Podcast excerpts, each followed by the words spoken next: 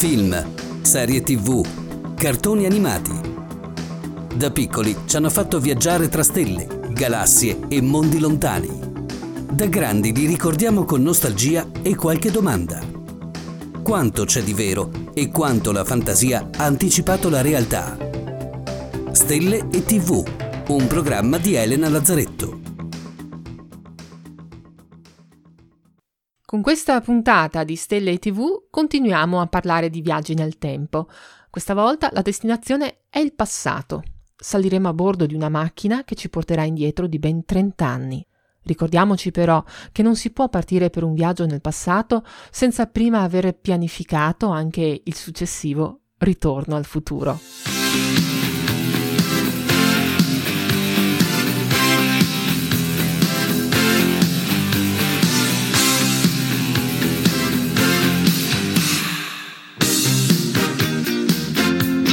I nostri compagni di viaggio a questo punto li conoscete, sono Marty McFly e il grandissimo Doc, il nostro scienziato pazzo preferito.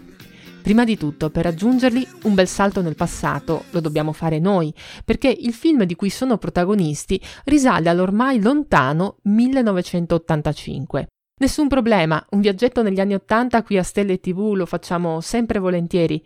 Buonasera, sono il dottor Emmett Brown, sono nel parcheggio del Twin Pies Mall. È sabato mattina 26 ottobre 1985, è l'una 18 e questo è l'esperimento temporale numero uno. Ma raggiunti i nostri amici, dobbiamo capire se davvero si può viaggiare nel passato. Prima di tutto serve una macchina del tempo e non una qualsiasi. Un momento, un momento, Doc. Uh, mi stai dicendo che hai costruito una macchina del tempo? Con una DeLorean! Dovendo trasformare un'automobile in una macchina del tempo, perché non usare una bella automobile? Ah! In quanto alla scelta del modello, siamo tutti d'accordo con Doc. Peccato che per quanto bella e veloce ed elaborata, un'auto non ci possa portare nel passato. Viaggiare nel passato è complicato e questo non è difficile crederlo, ma è ancora più complicato che viaggiare nel futuro. Secondo alcuni fisici sarebbe addirittura impossibile, anche lasciando da parte le difficoltà tecnologiche. Stephen Hawking era fra questi se per spingersi nel futuro è sufficiente, si fa per dire, viaggiare per un certo periodo a velocità prossime a quella della luce o sostare qualche tempo dalle parti di un buco nero, per raggiungere il passato servirebbe poter incurvare, deformare lo spazio-tempo al punto da poter creare linee temporali chiuse, la soluzione ideale sarebbe quella di sfruttare un cunicolo spazio-temporale, anzi bisognerebbe riuscire a crearne uno artificiale in grado di connettere due momenti diversi del tempo. Realizzare nella pratica un'impresa del genere è qualcosa che al momento va oltre le possibilità, le conoscenze e forse supera perfino la fantasia. In ogni caso, la teoria non vieta questa possibilità, ci rammenta però che l'eventuale macchina per il passato non avrebbe quattro ruote, ma due portali, uno d'entrata e uno d'uscita, due porte del tempo, che ci condurrebbero attraverso un cunicolo spazio-temporale, anche detto wormhole. Fra i fisici che hanno studiato queste possibilità c'è un nome importante, Kip Thorne, premio Nobel per la fisica nel 2017, famoso anche dal punto di vista cinematografico per aver fornito la consulenza scientifica al film Interstellar. Thorne ha studiato scenari teorici che portano alla possibilità di raggiungere il passato attraverso un cunicolo spazio-temporale, all'interno del quale il tempo scorra a velocità diversa rispetto all'esterno.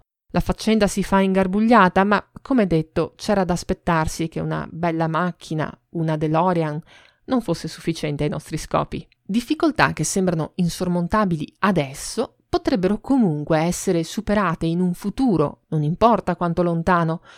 Allora perché non riceviamo continue visite da turisti del tempo che, che, viaggiano e vengono a vedere la nostra epoca che si pone da qualche parte nel loro passato? Ammettiamo che a un certo punto la macchina del tempo venga realizzata. Sarà possibile andare ovunque si voglia nel passato impostando una data sul display? Ti mostro come funziona. Va bene. Primo, innesti i circuiti del tempo.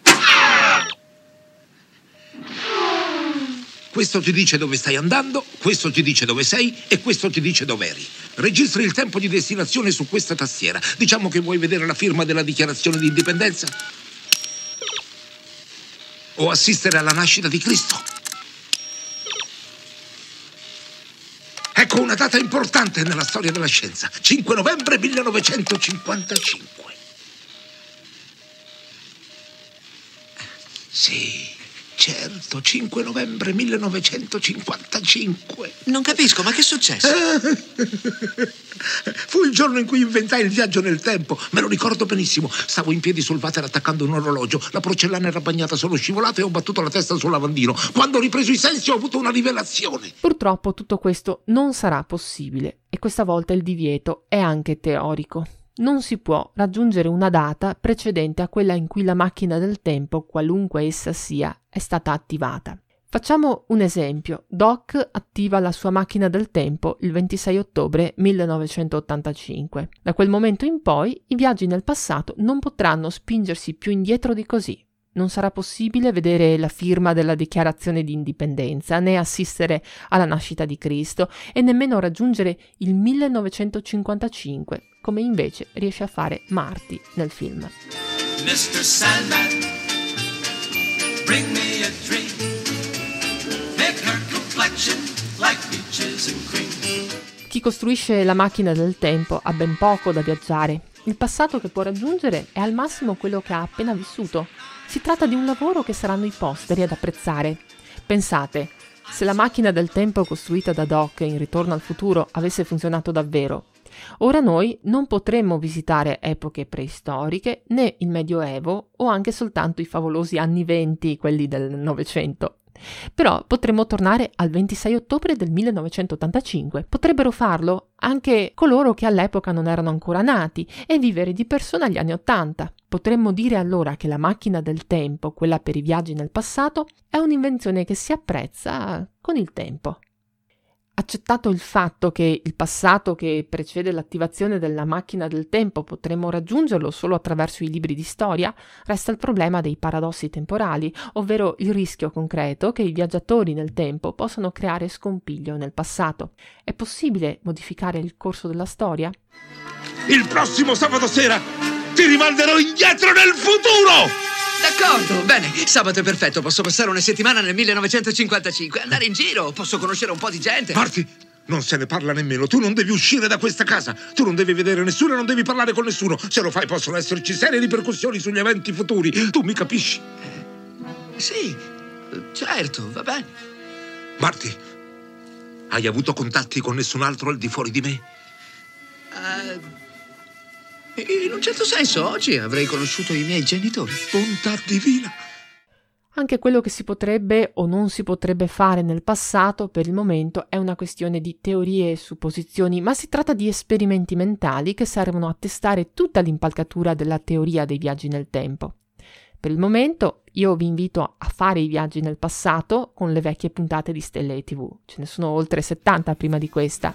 Le trovate tutte su guardachecielo.it o su Spotify, ma mi raccomando, tornate in tempo per l'appuntamento con la prossima.